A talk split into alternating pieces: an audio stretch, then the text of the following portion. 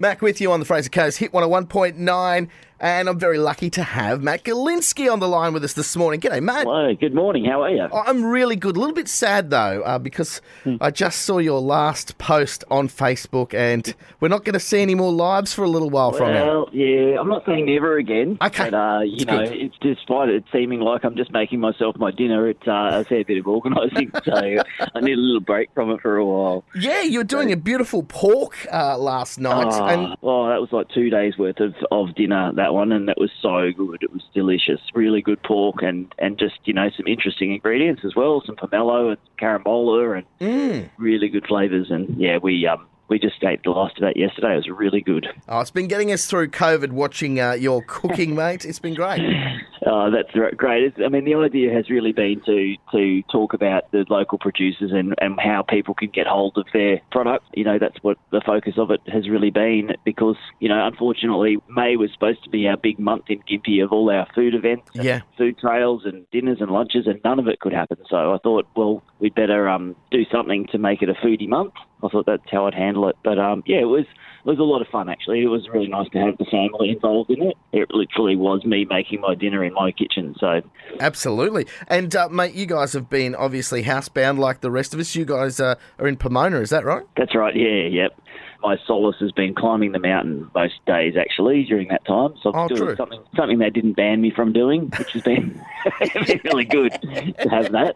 But uh, yes, it has been uh, it's been a few months at home, but it could be worse places to be stuck, I suppose. Oh yeah, hundred percent, mate. Beautiful part of the world, and uh, obviously with restaurants at the moment, uh, small numbers. Some people are making it work for themselves. Some people aren't. Uh, you work at Peppers; they haven't opened just yet. You know, it's one of those things where with Peppers, it, it's a big resort and it relies fairly heavily for, for its clientele in the restaurant on occupancy. So until that sort of raises to a certain point, it's very much not worth it, us um, us opening. But hopefully that will change soon. Occupancy is certainly um, going up at a rapid rate now that they've sort of opened up all of Queensland. And once the borders open up, obviously our, our New South Wales and Victorian friends will come flooding in, which will be really, really good. It's just what we need. Yeah, hundred percent, Matt. Uh, you had a whole heap of things organised for Gympie when it comes to food. That has been postponed.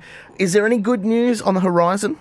Uh, look, people are starting to kind of go, okay, well, if we can have only 50 people, then let's work around that. So it's been an amazing period of everyone adapting to what they are allowed to do hmm. and, and that sort of thing. It's been really interesting to see that happen. I'm hoping that some of the festivals open up. I'm very, very sad that I'm not going to be at Relish Festival in Maryborough this weekend. I was just looking at the dates and going, oh, that would have been, and I probably would have been staying in beautiful Hervey Bay for the weekend. And, Yeah, you know, and I, I love that festival. I really look forward to it every year. So I can't wait for that to all come back around next year. Everything is being played day by day, really. Yeah. You know, the rules change every day, and everyone's adapting to it. So hopefully, before too long, we'll be safe to have full restaurants again. That'll be really good. And Yeah. because I mean, ten or twenty people in a restaurant doesn't create a lot of buzz either. So No. it, once you get get up to fifty, that's when there's an atmosphere again. Absolutely, Matt. Yeah, it has been a tough period. Uh, all my friends that work in hospitality, I've really felt for them. My sister in law, she just came up from the Sunshine Coast. She was visiting, uh, she manages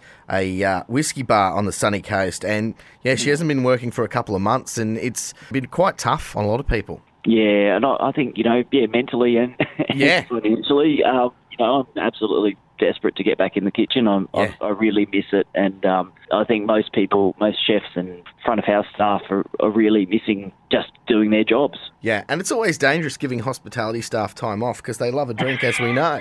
Absolutely, yeah, that's exactly right. I've been brewing beer for the last two months, and yes, I, it will do my liver a lot of good to go back to work. Oh, well, Matt, look, thank you very much for keeping us entertained online in between, mate. Uh, we've really loved your stuff on your uh, Facebook page. Matt Golinski, official, mate. if you want to check it out. Thank you.